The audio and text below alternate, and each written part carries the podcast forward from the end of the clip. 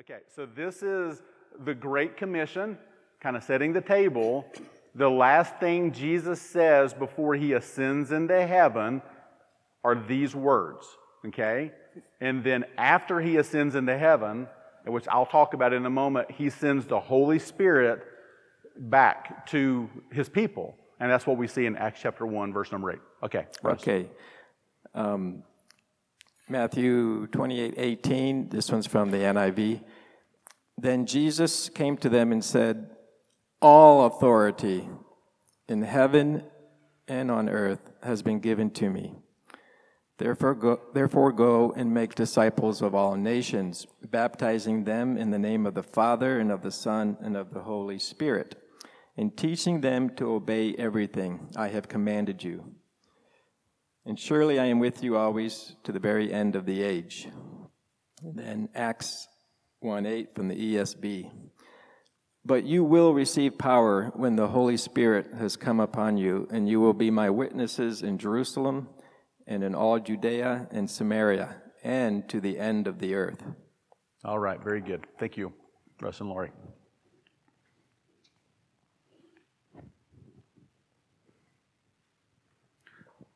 Let me pray for us that the Word of God would go forth with power. Oh God, I pray that you would open up our hearts and our minds to see the truths from your holy Word that you and that you only have for us today, as you continue to grow and mold us day by day into the image of your Son. May every other word that is spoken from behind this pulpit that is not from you fall quickly to the ground and be forgotten, but may your words sink into our hearts and challenge us and change us forevermore. In Christ's name we pray. Amen. Okay, so we're finishing up next week this series that we've called The Table, okay? Um, so today we're going to look at, we've been looking at multiplication. Uh, week one was seed multiplication, that was Adam. This week we're going to look at regional multiplication, and then next week we're going to look at this global multiplication. And then after that, we're going to develop this table series, and we're going to turn it into a discipleship tool that we'll be able to use one-on-one with people, uh, for new people that come to, you know, to Christ, and maybe even in community groups. So that's a behind-the-scenes project that's being developed with, with, between Johnson City and Elizabeth. But then after next week, we'll jump into Advent. And then in January, I am here to gloriously tell you, as a pastor, Sam and I are like ecstatic. We are going to jump into the book of Ephesians. Please say amen and hallelujah on that. We're probably going to stay in Ephesians for about a year, and it's going to be amazing. Cannot wait. Okay, so who's been paying attention? I could just go like this, and you know, and you could look in your worship guide, but just tell me. Please bless me and let me know that you've been paying attention. What's on top of the table? The gospel. What was leg number one? Worship. Okay, what was leg number two? Community. Leg number three and leg number four, multiplication. Very good. So this is our table. I won't rehash all of these different parts of the table, but you can see we've already filled it out here. The second Um, one under multiplication, which you can write down in your worship guide, is regional multiplication. And if you want to go ahead and jump ahead, the last one is going to be for global multiplication. The definition that Adam gave us last week, I'm going to read to you again. This is not an infallible definition of multiplication that comes from the Word of God.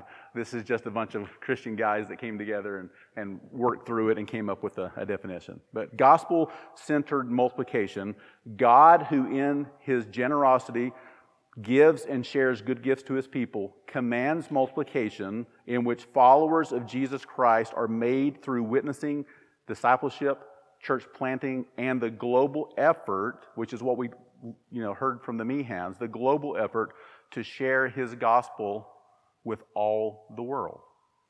Okay, so last week, um, Adam, thank you for stepping in. Um, it was a it was a, an amazing thing to be able just to watch and worship online and just see the people that the Lord's bringing into our fellowship. But just hear the Word of God go forth. I thought Adam did a great job last week. And then Sam, the week before, preaching my sermon. You, you did an amazing job as well. Uh, so Adam reminded us that God himself created this whole idea of multiplication.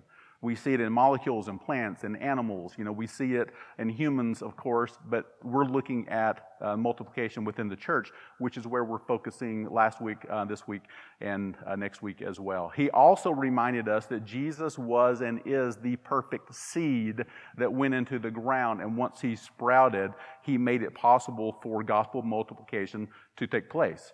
And we were told that it's the Lord himself who began this process and who sustains this idea of multiplication, because Jesus himself said, I will build my church, and the gates of hell shall not prevail against it. And that's exactly what he's doing, from these twelve all the way to Elizabethan, Tennessee, over the past two thousand plus years. So he's the one that convicts. He's the one that draws people to himself. So yes, multiplication primarily rests upon the shoulders of the Lord.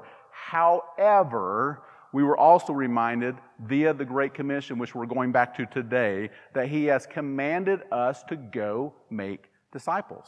So we do have a responsibility to be witnesses and to share God's word and to share God's truth with people in our region, in our communities, and then ultimately all over the world. Okay, so in light of the fact that the seed has been sown to make gospel multiplication possible, today we're going to look at regional multiplication, and we're going to go back and look at these passages again. And what we're looking for is, what has he called us to do, okay? Um, how has he called us to do it? And then where has he called us to do it? So we're going to quickly look at that what and the how, and we're going to look at the where. But let's go back and look at the passage again. Now, we share this passage a lot. In fact, it was probably three months ago or so, I remember even preaching on this passage. And I'm big on bookends, and you'll see that. You know, but the, the bookend that I used, the first one, was in verse number eighteen, where he says, all authority in heaven and on earth has been given to him. So he's in charge.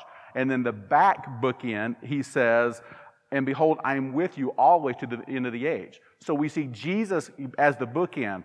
All authority has been given to me. He is the one in charge, and he says, and I'm going to be with you the whole time. So everything that you see in the middle here rests between those two facts. But the, the go is his command. What are we to do? He says, go, therefore, and make disciples. Make disciples of all nations. That's multiplication right there. Baptize them. Teach them to obey everything that I have taught you. Because when you see people that not only hear the gospel, but will obey the gospel, they are producing fruits of repentance, which shows that they truly are following Jesus. So going back to our Philippians um, series, we know that you can't say, oh, I believe the gospel, and then put it aside and live however you want to without being obedient. If that happens for, you know, to you for a great amount of time in your life, you probably need to test yourself to see whether the Lord is in you or not, um, as Second Corinthians thirteen tells us. And he says, and you might actually fail that test, because gospel, Jesus, fellowship always produces obedience. Okay, true fellowship. So what he has called us to do, the what, is to go, and to go make disciples.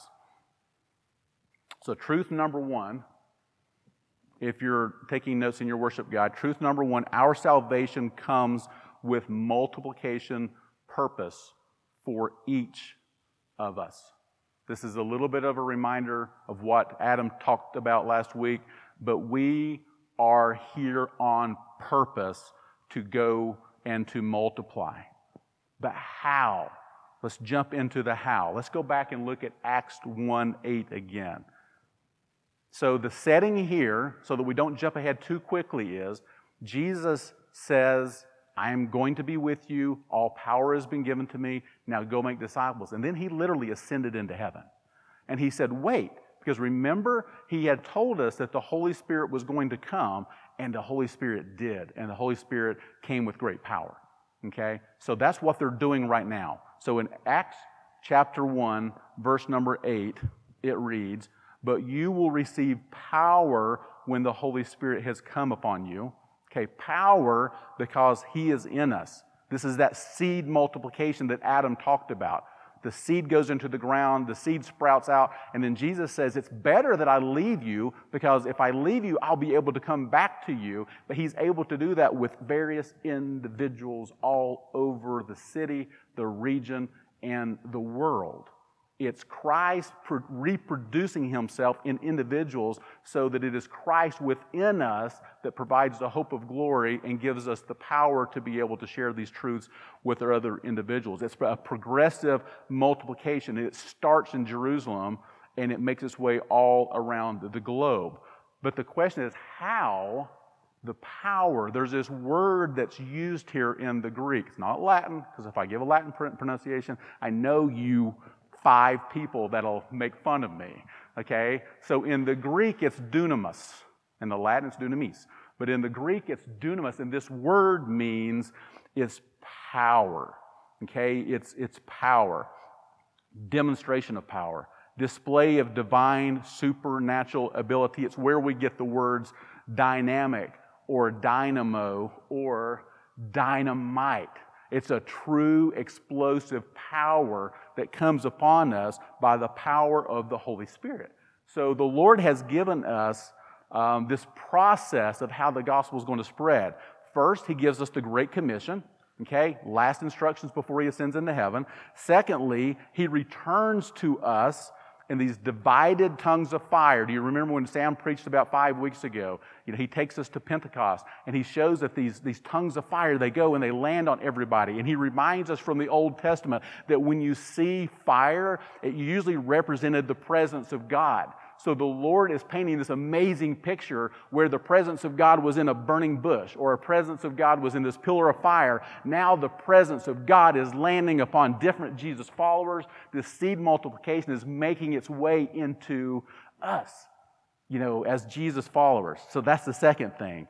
And then, so third, those that follow Him now have the Holy Spirit living in with, within them, and they can and they should be witnesses because of dunamis, this power that lands upon them. And then this gospel that started in Jerusalem with twelve men eventually spreads throughout the whole world, which we will talk more about next week. So we see this dunamis, this power, in Acts chapter two when our fisherman Peter, you know, stands up and he proclaims the gospel. And on that day, about three thousand people came to faith. This was Peter the fisherman. And you can see it all throughout the book of Acts. These were guys that when Jesus was arrested, they scattered, they ran, they were afraid, they were coward. And Peter had said, "Lord, I will never deny you. I will die for you." And Jesus kind of cocks his head and says, "Really? This night the cock will crow three times and you will have denied me." You know, three times. And um, that's exactly what happened. He was denied three times, so Peter scatters, he's afraid, he even curses and says, "I don't know this guy." And then a few um, days later, we see the power, the dunamis of the Holy Spirit come upon Peter, and he proclaims the gospel, and three thousand people are saved. And you can see this narrative, and the whole point of Acts is that the church begins, the New Testament church begins with Acts chapter one, and it goes through chapter twenty-eight, but then it just ends abruptly. So if you read the book of Acts, you're like, well, wait a minute, where's what happens next? We are next. This is why there's, um, you know, not a denomination, but there's a group called the Acts twenty-nine Network, and the whole point is that Acts twenty-nine is when the church continues to move forward and to grow. We are a part of that. It hasn't ended. He said he would build his church, and he is continuing to do so. I'd love to read chapters three, four, five, and six, and seven in Acts to you this morning, but I'm not going to. But let's just get a, a little bit of it. So if you've got your Bibles, look at, let's go to Acts chapter four, and I'm going to read verses twenty-nine through thirty-one, okay?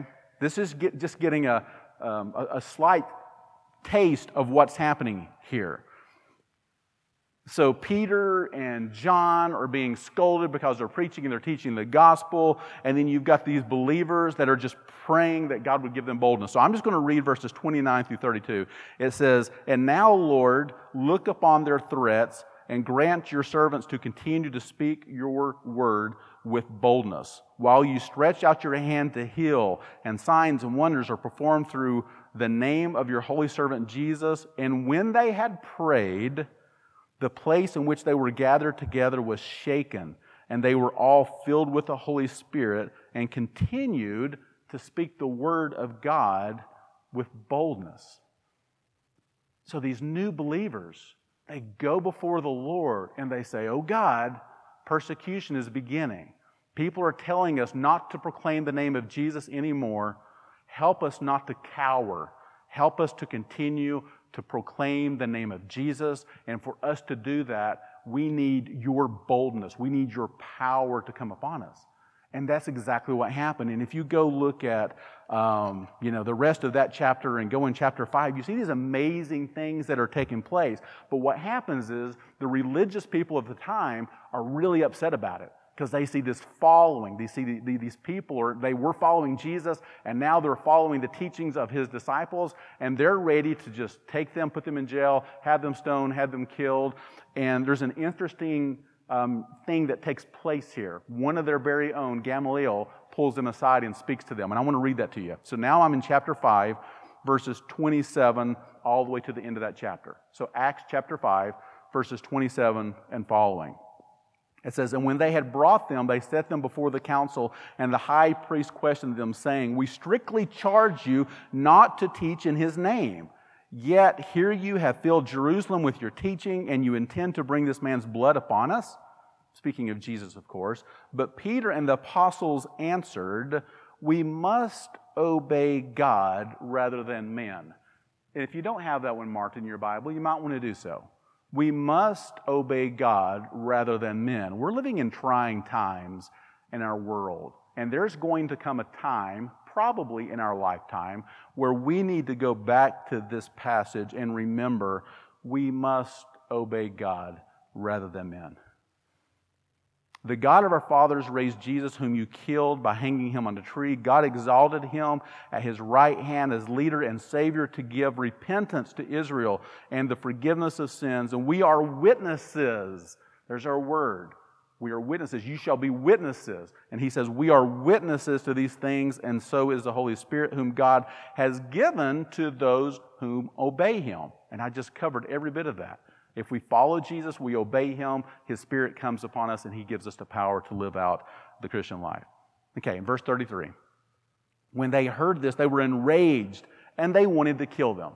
They were so upset they wanted to kill them. "But a Pharisee in the council named Gamaliel, a teacher of the law, held in honor by all the people, he stood up and he gave orders to put the men outside for a little while." So he sends them outside, and he gathers back the other Pharisees, and here's what he said. He says, "Men of Israel, take care what you're about to do with these men. For before these days Thaddeus rose up, claimed to be somebody, and a number of men, about four hundred, joined him. He was killed, so his seed went to the ground, and all who followed him were dispersed and came to nothing." Okay? "After him, Judas the Galilean rose up in the days of the census and drew some away from the people of, of the people after him. He too perished, so his seed went into the ground, and all who followed him were scattered." Okay? So he's making a point, and listen, listen to his conclusion. "So in the present case, I tell you, keep away from these men and let them alone. For if this plan or this undertaking is of man, it will fail. But if it is of God, you will not be able to overthrow them. You might even be found opposing God." So they took his advice. When they'd called in the apostles, they beat them. They charged them not to speak in the name of Jesus, which of course they're not going to obey because they must obey God rather than man. And they let them go. "Then they left the presence of the council, rejoicing that they were counted worthy to suffer dishonor for his name. And every day in the temple and from house to house, they did not cease teaching and preaching that Jesus is the Christ," or that the Christ is Jesus. So what Gamaliel is saying is, guys, if this is of man, just like every other seed that's gone into the ground, it'll just disperse, it'll end. But if that really was the seed, if Jesus really was the Christ, if Jesus really was the Messiah, if this really was the Son of God, then you're not going to be able to do anything to stop it anyway. And only time is going to tell. And what he's doing is he's prophesying that this multiplication would take place. And he was right. Jesus began to build his church, and he's continued to do so. And there's nothing, nothing, nothing that any man can do about that, because God is fulfilling his own promise to build his church. So they left the place. They became filled with the Holy Spirit. They said, we're going to obey God rather than man. They said, we are witnesses to these things. And then the Lord used that to begin to multiply his people, his church. This power, this dunamos in the Spirit is so critical. I can't get it out of my head this week. I was thinking about it in preparation for just coming to be able to, to preach. You know, our words are just so nothing, and they so quickly fall to the ground. But mixed with the Holy Spirit and with the Word of God, God can use it to draw people's hearts unto Himself. So yes, only God can save. It is a truth of the gospel coupled with the power of the Holy Spirit that He uses to be able to save people. It is Him, and it is not us. And once we understand that, some of the pressure can come off of our shoulders, but it doesn't ex- excuse us from being a part of the process. And it should actually drive us to pray just like these early Christians did. Oh God, give us power, give us boldness. Remind us that it is God who works in us to will and to act according to His good pleasure. Remind us of what Jesus taught, that we must abide in the vine because apart from Him we can do nothing, but with His dunamis, with His power, we can do anything. We can do all things. And when I hear this, then I begin asking myself the question that I'm going to ask you. If these things are true, and they are, why do we not continue in this same power today? Why are we, the church in general, not going in the power of the Spirit and being bold witnesses? I want to get the mic and just, let's have a dialogue here. But I can't because I'm looking at the clock. But we need to think about this. We need to ask that question, what's happened? What happened? There was Acts, there was the power, the Word of God was spreading, people were being witnesses, and now we can't even speak the name of Jesus. We're afraid to. What has happened to us? Or here's another question. This is for you, but it's also for me. When is the last time you have witnessed that you've shared your story of what Jesus has done in your life? When's the last time you've shared your story, you've witnessed to those things that you know to be true? I'm not talking about walking them through the four spiritual laws and sharing the gospel, okay? I'm just saying, you know what the Lord did, you know where you were, you know where your life was headed, the mercy and the grace of God came and touched you and gave you a different trajectory, and it forever changed your life. Maybe not everybody in here, but a, a lot of us. And, and we are witness to these things that we know to be true. And part of our being a witness is not that we have to be able to um, regurgitate these fourteen verses, but you just witness to these things that you know to be true and you tell someone your story. So my first question is, when's the last time you just told your story to somebody? You just witnessed to them. Or when's the last time you actually spoke the name Jesus Christ to someone? Not God, not church, but Jesus Christ. There's a boldness there in declaring the name of Jesus. Or when's the last time you actually shared the gospel? It doesn't have to be done perfectly, but you attempt to walk them through and explain the gospel, you know, to, to another individual. Or when's the last time that you and I have said, no, I need to commit these scriptures to memory because Jesus has called us to be His witnesses and to share the gospel throughout the world, and I have a hard time finding some of these verses, so I need to commit them to memory. And I could go on with these kinds of questions. But as a church, in general, we haven't done well. I'm not picking on Redstone Elizabethan, though I probably am, but I'm talking about the church in general. We should be doing more than what we're doing. In January, we don't know how we're going to do it yet. We haven't figured it out yet. But we're we're working on a curriculum to be able to equip the saints. Remember Ephesians four, we talked about like three weeks ago, equip the saints for the works of ministry. And one of the things we want to do is to give you some basic tools of this is what the gospel is, right? Here's how you can share the gospel. Now let's practice, okay? Or let's work on what's your story, What, what, what did Jesus do in your life? And we want to hear that. Let's practice that.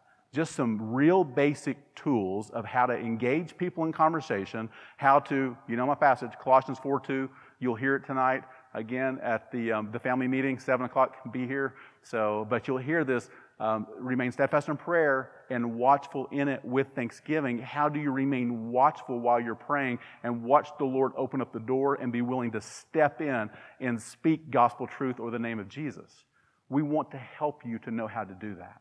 So either in community groups or here on Sunday nights, we haven't figured it out yet, but we're, we're, we're telling you, we're going to help you, okay? And hopefully after four or five or six weeks or however long that takes, you'll be better equipped and emboldened to begin speaking the name of Jesus and sharing the gospel with people. And yes, that was a plug, um, but that's where we're, we're going. So, and now we jump into the, the what or the where. Uh, or we to share the gospel. And we see it today. It's in Jerusalem and Judea, and then Samaria and the uttermost parts of the world. But right now we're looking at Jerusalem's right there in the middle, okay? And then Judea is the, the region around Jerusalem. And then they go up into um, Samaria, which I just would jump into right now, but we just, we'll save that till next week, and then ultimately until the ends of the world. But there's this word that I like, and it's extrapolate. Extrapolate means to project, extend, or expand known data or experience into an area not known or experienced. That's a crazy definition, but what it, it does, though, it helps me to understand. So what happened was right here in Jerusalem, this truth was, was presented. And then it was extrapolated over into Judea and then into Samaria. But it's the same truth, and it hasn't been watered down at all. It's the truth of Christ. And we see that making its way all the way to Elizabethan. So there's these different uses, uses of multiplication that I want to walk us through, but pretty quickly, when we think about Acts chapter one, verses eight. And you've seen this before because I've used this about six weeks ago. Okay, Acts one, multiplication, extrapolation begins with Jerusalem. It goes into Judea, Judea, goes into Samaria, and then into the ends of the world. Or, look at it this way. So here's an individual multiplication application. So let's look at Jerusalem, and I'm taking some, um, some liberties here, okay? But I think that you'll see the connection. So let's say that Jerusalem is with your immediate family, immediate family members, people that are close to you. There's your Jerusalem. Judea, your extended family, and your friends. And I think this one might be in your worship guide, in your fill in the notes. Your Samaria, how about your neighbors and your coworkers? Now you're getting out of your comfort zone a little bit. And then you're to the uttermost parts of the world, just new acquaintances. How do we start with immediate family members and get gospel boldness that allows us to get to the point where we can actually speak the gospel in the name of Jesus and witness to what He has done in my life to people that I didn't even know an hour ago? And that's what the Lord is calling us to do. And you've heard me say this many, many times before, you know, that if we're not living out the gospel in our homes and following Jesus there, reading the Word there, confessing sins there, making every effort to keep unity there, worshiping with our lives and our time and our money and our homes, then our spouses or our kids or our neighbors are going to look right through this empty religion of ours and say, oh, so that's Christianity. That's what the religion of Christianity is. Nah, no thank you. I don't want any part of it because it looks a whole lot more like hypocrisy than it looks like changed lives. My point being, we can't go to new acquaintances or to neighbors and coworkers or even to extended family if we're not faithfully, consistently proclaiming the name of Jesus to the people that are right around us. And that's where it's hard. It's harder with my spouse and my neighbors that are relatives, you know, and my children, because I find myself often having to go and confess my sins back to them and to say, I am so sorry. Daddy was a jerk. You know, I confess to you and I ask for your forgiveness. If we're not willing to do that or flip that and to say, child, you're forgiven, completely forgiven. In the same manner that I've been forgiven, you're forgiven. This is how we apply the gospel. If I'm not willing to do that in my own family, then I'm not going to be able to be successful doing it anywhere else. So sometimes when you see this Acts one eight to the ends of the world, you're like, oh, he's talking about the Meehans. Talking about the missionaries to Papua New Guinea. No, no, we're talking about you and me being witnesses for Jesus with our own families. And then I started thinking about, well, how about Redstone Church Elizabeth, multiplication, extrapolation methods for Redstone Elizabeth? And well, we want to learn how to just be witnesses. Okay, first and foremost, has Jesus changed your life? Okay, and can you find a way to articulate that to someone else to let him know what he, let them know what he's done? Just start there, okay? To be a witness, you know, and then to learn how to share the gospel, and then these discipleship initiatives that we're going to talk more about tonight to make sure that you're not going alone, that you're walking with someone, and maybe someone's walking with you that may be one-on-one, or it may be a group of like four of you guys. But you're you're reading the Word of God, you're holding each other accountable, you're confessing your sins one to another, and you're going into the Word of God saying, what does it say, and how do we obey this? Okay, that's these are these discipleship initiatives that we're, we're trying to do. And then we look at, going back to our definition, other church plants. Redeemer planted Redstone Johnson City, planted Redstone Elizabeth, and, and we... We we think that the Lord is going to use this little church to plant another church somewhere. South Johnson City needs one. Unicoi, you know, Roan Mountain, Roan Mountain, you know, who knows? Sorry, she lives in Roan Mountain.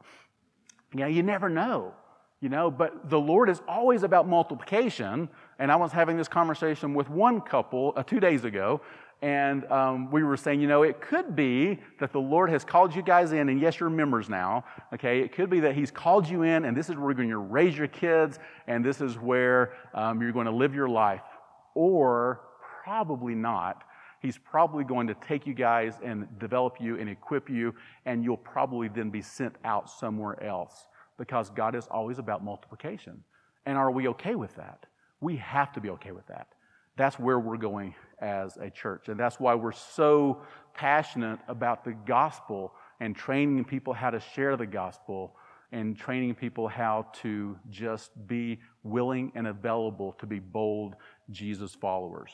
Truth number two, gospel multiplication begins with wherever you are planted. So right now, it's a simple question.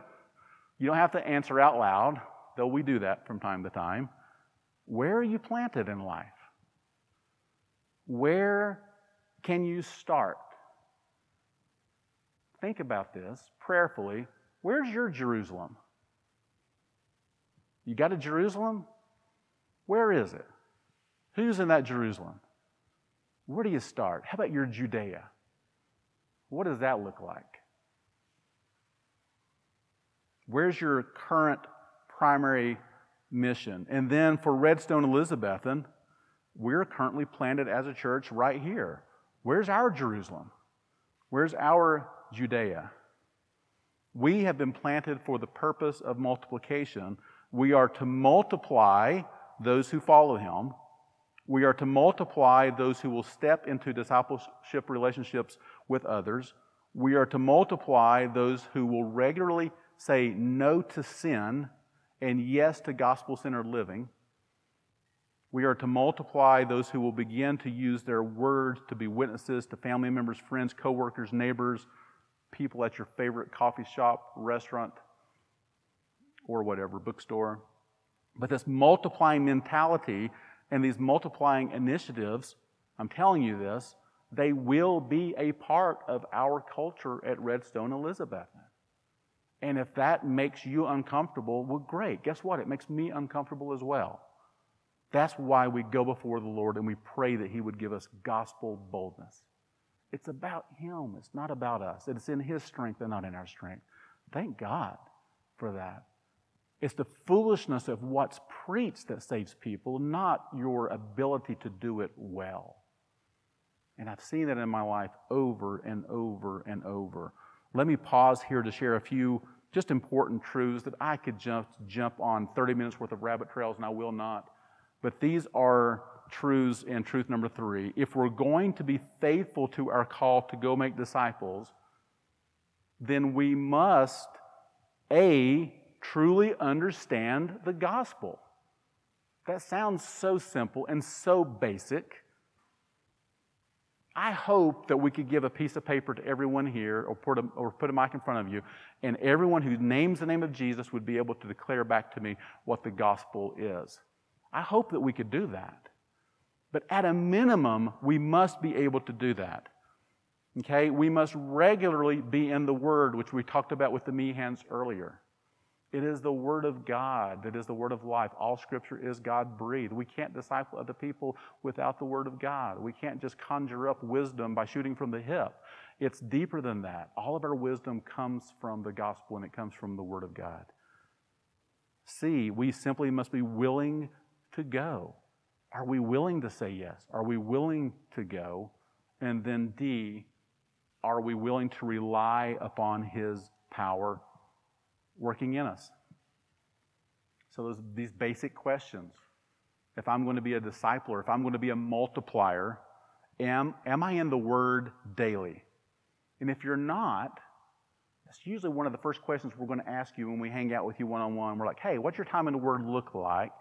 And if you're like, yeah, I'm really struggling there. I'm struggling in sin, and I'm struggling in the Word. I'm like, you know what? Actually, those two go together. Let's get you in the Word on a regular basis. Let's find a way to help the Word of God to come to life. And please, somebody tell me, in, in week number one or two, when we were in the worship leg, and we talked about your reason for reading the Word of God and your reason for prayer, do you remember what it was? Anybody? It's relationship. It's not because you're supposed to. It's because you desire to know Him, and He's revealed Himself in His Word. We pray and we read the Word as a, as a, a striving into a deeper relationship with Jesus Himself. Okay? And if you're not working on that relationship, if you're not spending time talking to Him and listening to Him, then you're probably going to have a hard time saying no to ungodliness as well. Are you walking with someone? Do you have anybody walking with you? You know, do you understand the gospel to the degree that you could turn around and share it with someone else? Are you yielded to Him? And understand that the key is Him living through us. And lastly, are you willing to grow in this area of witnessing and multiplying the gospel from your Jerusalem to your Judea, to Samaria, and to the ends of the world? Because if you say, I have to say no to all those other things because I'm not doing real well, but I'm willing, then guess what? He's going to use you. Just being yielded, being available, and saying, yes, Lord, send me. That's what, that's what He desires. And He will take that and He will use that to bring about multiplication every single time. And each of these questions are important because they impact the what of our going to make disciples, the, the how of going in His power, and the where of wherever you and I are planted and beyond. So for now, let's start focusing on our Jerusalem and our Judea, and then next week we'll talk about steps toward Samaria and into the ends of the world. And I am going to leave you with one Um, reminder, and then I'm going to give you one uh, powerful prayer. So here's the reminder, and I didn't put it up there, so you can you can make a note. Second Corinthians five twenty, Second Corinthians five twenty says that you and I are His ambassadors, as though He's making His appeal through us. That's a reminder. Adam, you're right. I mean, it's it's on His shoulders. God's the one that saves. But He uses us. He uses us. We are His ambassadors. He's making His appeal, His appeal to say no to sin, no to this world, and yes to Him. He's making this appeal through us. Okay?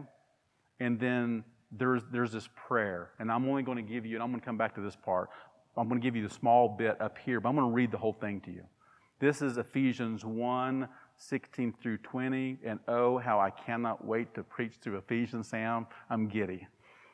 Ephesians one, sixteen through twenty, Paul says, and this is my prayer for you, and this should be your prayer for me and each other.